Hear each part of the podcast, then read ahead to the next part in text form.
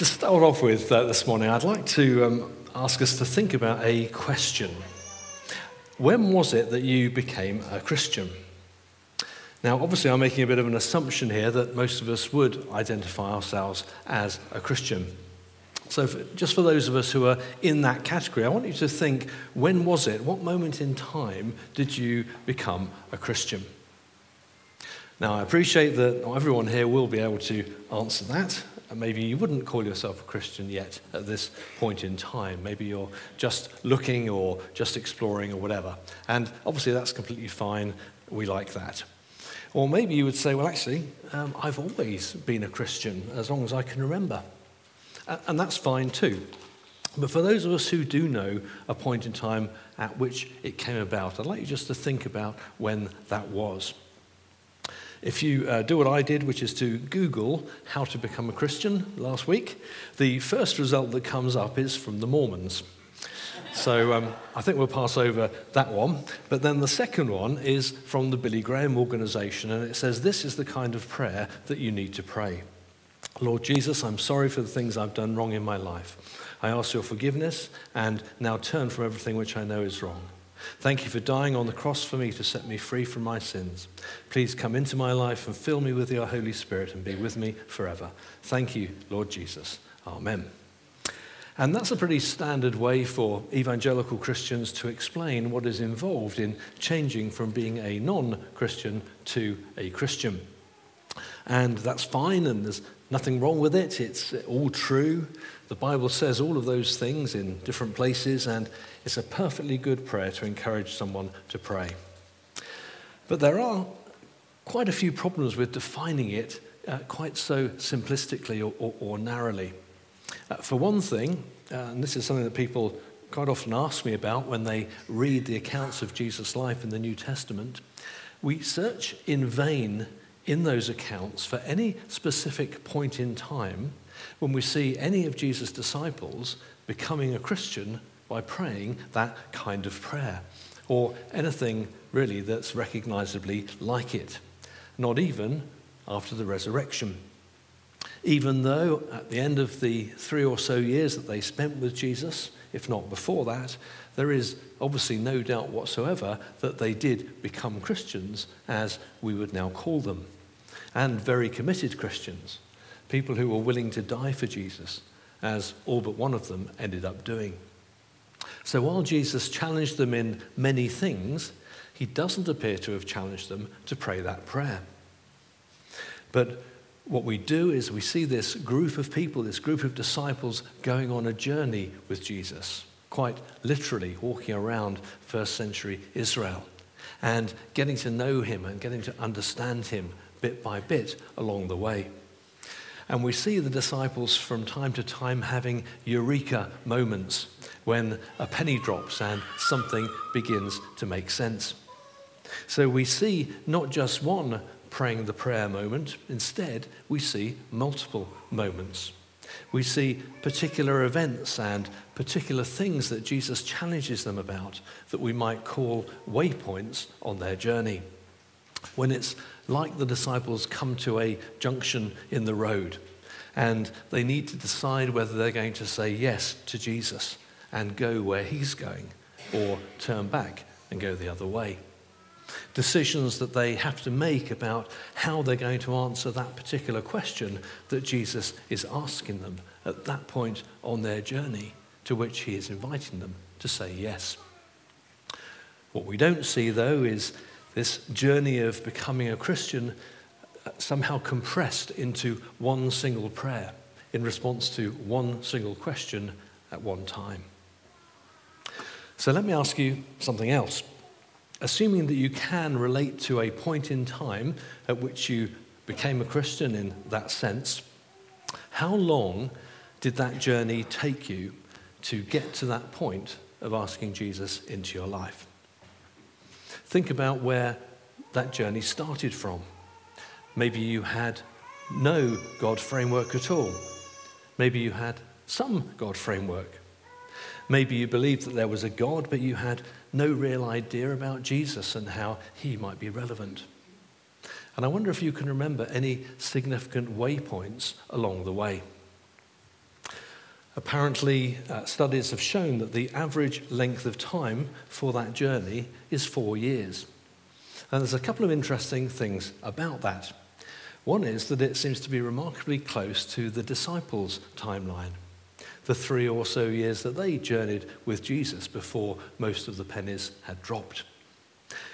And the other is that if we're working with the idea of walking with people on their personal journey, how we think about sharing the gospel with someone has to change.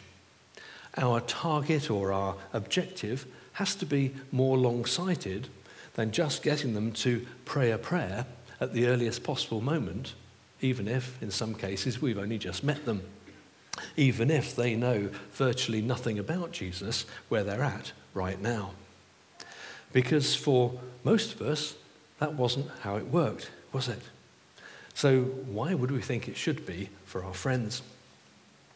So, what I want to suggest is that what we see happening in the disciples journeying with Jesus in the New Testament offers us a, a, much better picture of what's actually happening with us today in our journeying with Jesus. A journey in which it's not just about one question, but a whole series of questions that Jesus puts to us and invites us to say yes to one at a time as we move from one step along our journey with Him to the next and the next and the next. And clearly, those questions include the major question, but it's by no means the only question, and nor is it the first one. Now, of course, our decision to become a Christian is the most important of all of the waypoints on our journey. It's the point at which, as Jesus puts it in John 5:24, we cross over from death to life, rather like crossing a border from one country to another. Colossians 1:13 describes it as God having rescued us from the dominion of darkness and brought us into the kingdom of the Son he loves. There's a transfer from one to the other. So it is the major waypoint when we answer the major question on that journey. But the problem with focusing solely or mainly on just that one decision, that one question, irrespective of where a person is at on the journey and where they're starting from, and irrespective of what they know and they don't know, is that we can end up unhelpfully categorizing people in a binary fashion. People who believe versus people who don't believe. Those who are in versus those who are out. As if that is all that's involved. And this is what is known as a bounded set way of thinking, in which people who are inside that boundary are in and fine, and those who are outside the boundary are out and not fine, based solely on whether or not they've prayed the prayer. In a bounded set way of thinking, what's important is where we stand in relation to the boundary. In cricketing terms, are we inside the rope? Since inside or outside are the only two options. But in a centered set way of thinking, the focus instead is on where we stand in relation to the center, which of course is Jesus. And not just where we stand, but where are we going? What's our direction of travel, as it were? Is it to Jesus or away from Jesus? Are we coming closer or moving farther away? In hide and seek terms, are we getting warmer or are we getting colder? And in a centered set model, you can see that some of the people who in the bounded set model seem to be right in there are actually moving away from Jesus, not towards him. And some of the people who before we would have said were inside the boundary, uh, excuse me, outside the boundary, are actually those who are moving the fastest towards him. One of the things that's quite helpful about changing from a bounded set to a centered set way of thinking is that it helps us to see that when we're wanting to share Jesus with our friends, it isn't all about just trying to get them to pray that prayer any chance that we get. irrespective of where they are at right now and what they do or don't understand. It gets us away from that in or out transactional mentality. Now, three years ago, there was what the Christian Today website called a revival in Reading in Berkshire. You may have heard about it. And the headlines said that 1,200 people had given their lives to Jesus in just three weeks, which sounds great, doesn't it? And it was thanks to a street campaign led by an itinerant American revivalist called Tommy Zito. This is him. By four weeks in, the number had grown to 1,800 people. And by the time the team went across the channel to do it in France, they were claiming that the number of conversions was now 2,500. And the way that it worked was that Christians from local churches went into the town centre stopping people in the street and trying to engage them in one on one conversation, the way that charities like Oxfam sometimes do with uh, students and clipboards. And they were all given a script to follow, which one commentator explained like this. It takes the form of a short introduction followed by three short scripture verses quoted in succession. A prayer is offered during which the subject is invited to repeat a version of the sinner's prayer. Emphasis is placed throughout on being quick. The entire process can be over in a few minutes. The subject continues on his or her way, and another response, another decision is recorded. And this is the kind of script that they were following. I'll just read a, a few bits of it. You can pause the video and read the rest later if you want. Hi, my name is Steve. What's your name? Austin. Austin, I've just got to tell you two things real quick that God loves you and has an awesome plan for your life. Before I go, I've got to ask you a real quick question. If you were to die today, do you know for sure, without a shadow of a doubt, that you would go straight to heaven? Then there's some helpful notes. If no, or I think so, go with the script. If yes, say, Great. Why would you say yes? If they do not say, I have Jesus in my heart or I am born again, go with the script. So before I go, I'm going to say a quick prayer for you. Just give me your hand. Lord, I pray that you bless Austin and his family with long and healthy lives. Make yourself so real to him. And if Austin has never received Jesus Christ as his Lord and Savior, I pray that he would do so right now. Austin, if you would like to receive this free gift, Jesus Christ as your Lord and Savior, just say this with me. Then there's the prayer. Austin, I tell you today that all of your sins are forgiven right now, and you can know for sure that you're on your way to heaven. Okay. Amen. God bless you. Have a great day.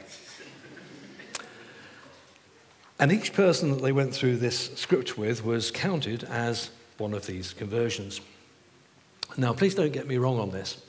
It's really great that so many Christians in Reading should get together and want to go out on the streets and share about Jesus. Absolutely, it is. And that takes courage, doesn't it? That's not at all easy.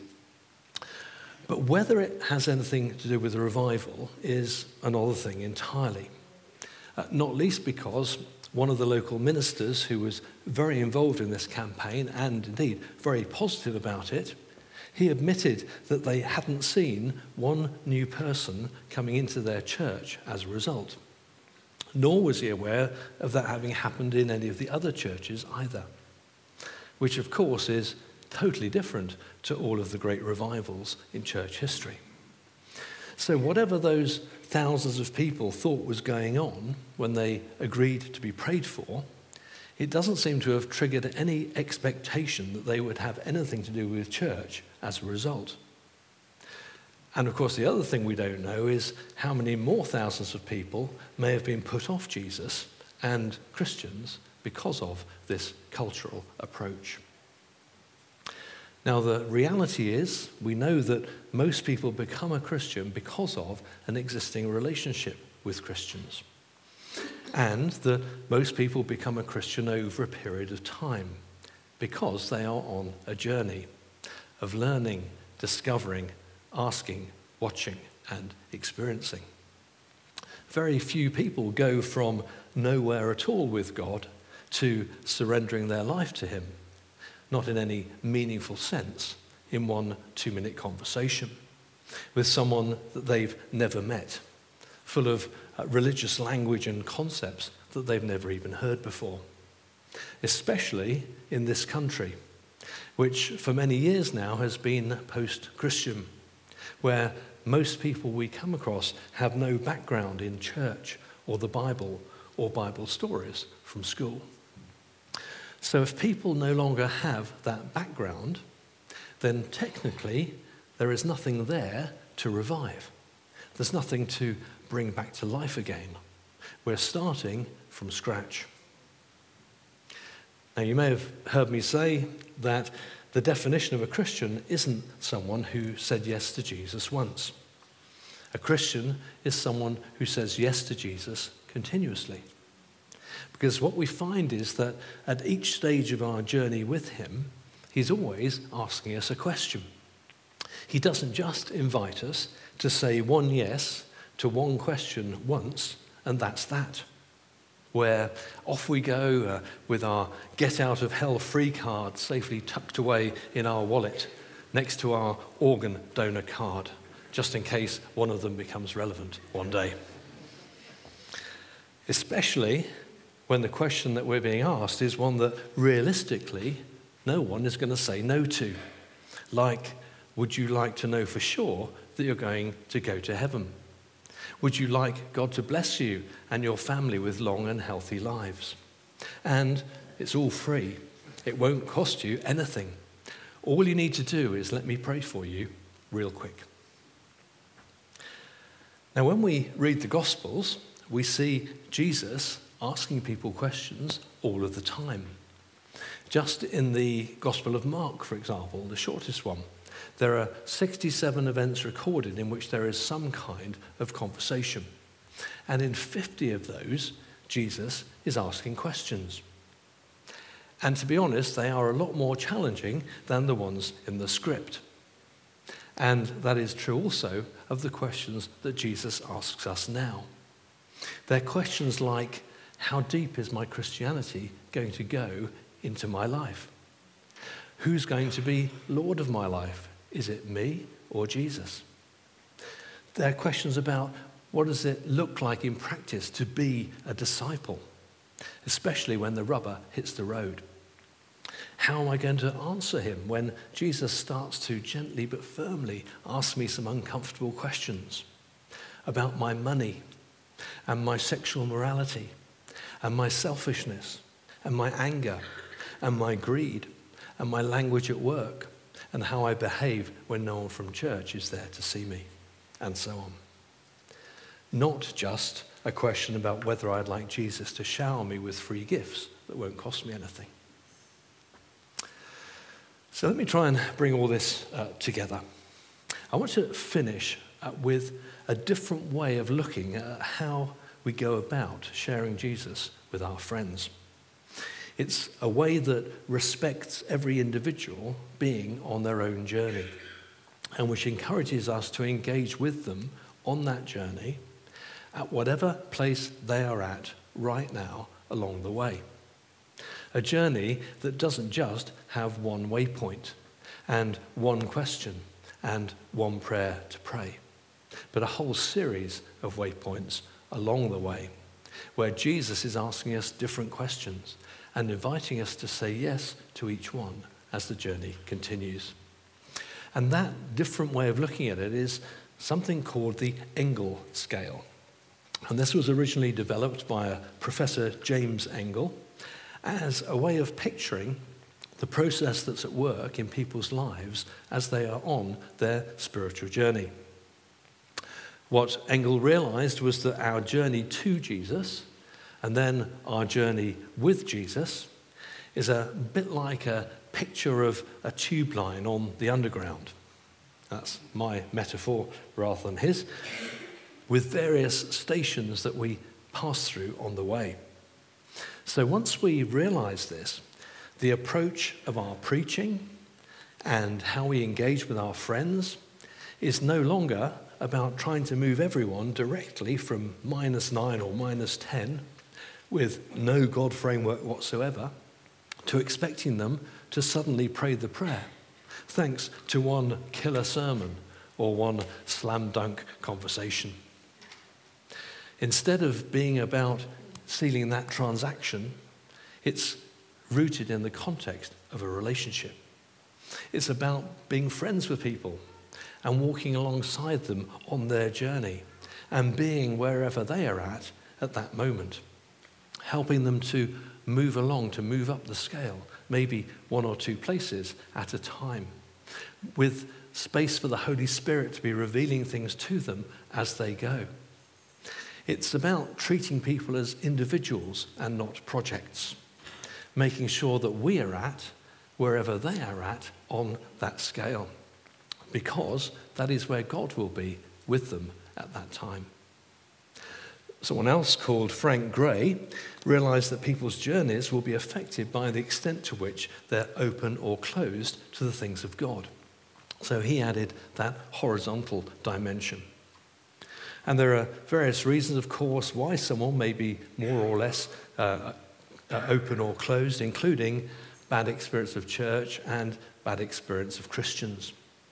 So, part of our job as we journey with people will be to try to rehabilitate church and Christianity in their eyes by showing them that it doesn't have to be the way that they've experienced it in the past. Now, I will, I will add the missing detail on this in just a moment, but keep in mind that these points on the scale will vary person to person, and so too will the order. So don't assume that it must always work the exact same way for everyone, because obviously it's not perfect science.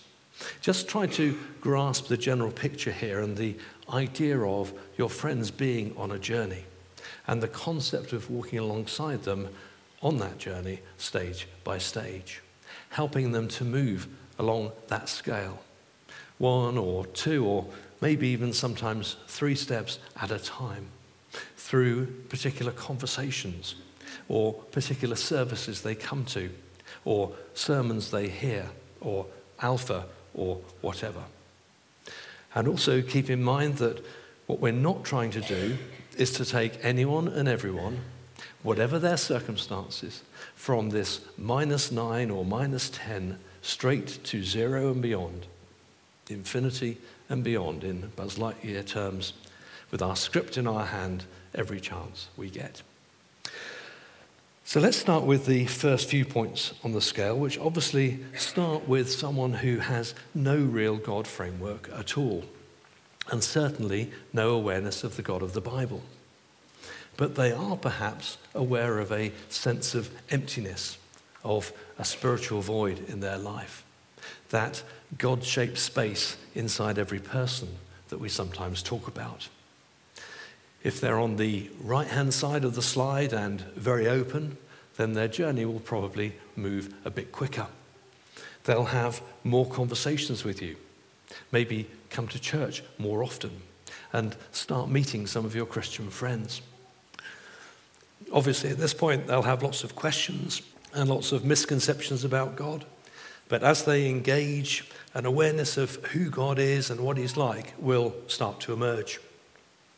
And they'll start to wonder whether this personal relationship with God that you and your friends have is something that they could have as well. And it's during this phase of someone's journey, if they start coming to the vineyard, that we hope that when we ask them, How did you find it? they'll say things like, Interesting, or intriguing, or not what I expected. And hopefully they'll say, I wouldn't mind coming again.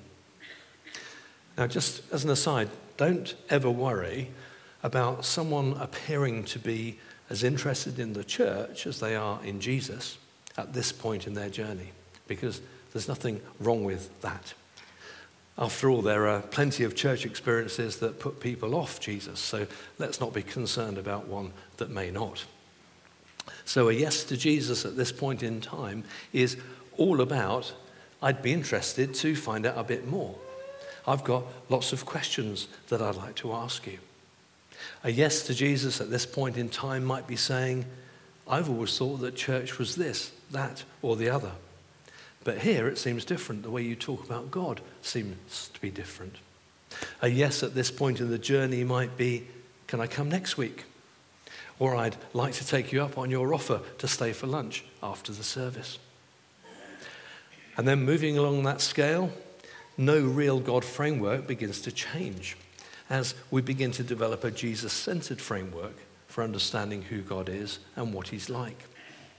We move from vague ideas of believing in some kind of God, some kind of supreme being or life force, to seeing how the story of Jesus makes God make sense. And most importantly, not just that the facts make sense, but they also start to experience God and God's love. They see how Christians love each other and how they love other people, including, in particular, those who are struggling and less fortunate. They see Christians who are not only interested in people's spiritual lives and getting lots of converts that they can brag about on Facebook, but who want to love people not with an agenda to convert them, but just because God loves them unconditionally. And they see how God, having loved and accepted us, changes us and causes us to love and accept others with that same love. And they begin to sense what we would call the presence of God in the services. Now, now they might not have the language for it yet, but they'll be realizing that this Christianity business is not just about information to be grasped intellectually. It's also about a supernatural God who people can experience and know personally, and who cares about and is involved in their lives and situations. So maybe they'll use words like a bit spooky, or gave me goosebumps, or I felt something that I'd never experienced before. It made me feel a bit emotional, even though it wasn't weird. A yes to Jesus at this point is increasing engagement, asking lots more questions, beginning to read some bits in the Bible, keeping coming along to things and getting to know Christians, and maybe reading my book. On the other hand, uh, forget that. Uh, maybe not reading my book, not, not just yet. Wait until plus five for that. And then finally, we get to this point of decision. Not that the person knows everything at this point in time. After all, who does? Not that there won't still be questions, and maybe still some big questions, as we would call them, and still lots to learn and discover but everything necessary to decide whether they want to know God personally, whether they want to become a follower of Jesus, to surrender their life to Him, what we call the main and the plain of the good news, is all there and available to them at this point. So now it is decision time. And again, remember that Jesus said, uh, let people count the cost. So don't try to steamroller anyone. But at the same time, don't let them just drift along forever and fail to grasp that there is a decision needing to be made. There is a border to cross, like those verses that we read earlier, where we cross over from death to life, from the domain of darkness to the kingdom of God's Son, where we begin to know God personally through Jesus and be assured of eternal life. And of course, the journey then continues into what we would start to call the Christian life. Becoming a Christian is marked by changing direction, what we call repentance, and then baptism and receiving the gift of the Holy Spirit. It doesn't just stop at that point on the scale that is marked zero. It doesn't stop with, okay, amen, God bless you, have a great day. It then becomes about engaging with God's people and becoming involved in the work of God's kingdom, learning and serving and giving, and becoming more like Jesus, little by little, day by day, and growing in character. Taking on the family characteristics of someone who has God as their heavenly Father and Jesus as their brother someone who's proud to represent the family name and gets on with doing the stuff that Jesus did.